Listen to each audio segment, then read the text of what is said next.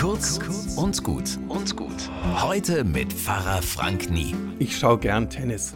Also kam ich gar nicht vorbei an dem Hickhack um Novak Djokovic, dem Weltranglisten-Ersten und Australien.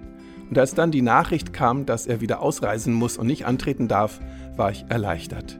Schade für das Turnier, ja, aber gut für die Gerechtigkeit. Ich überlegte mir, was mit einem Hartz-IV-Empfänger geschieht, wenn er einmal falsche Angaben macht. Oder mit euch und mir, wenn wir Corona infiziert mal eben die Quarantäne durchbrechen. Und mich hat er empört, als sein Vater ihn mit Jesus verglich. Mann, dachte ich, was für eine Überheblichkeit. Ein Ausnahmesportler, keine Frage, aber Gott, ein Tennisspieler? Ich find's gut, wenn Berühmtheiten geerdet werden und nicht über dem Recht stehen. Wenn ihre Spitzenanwälte sich die Zähne ausbeißen und nicht durchsetzen können, was nicht Recht ist.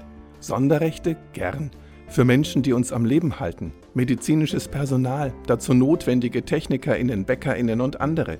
Ich glaube, was dem Leben, was dem Überleben wirklich dient, genießt Vorrang. Bis morgen.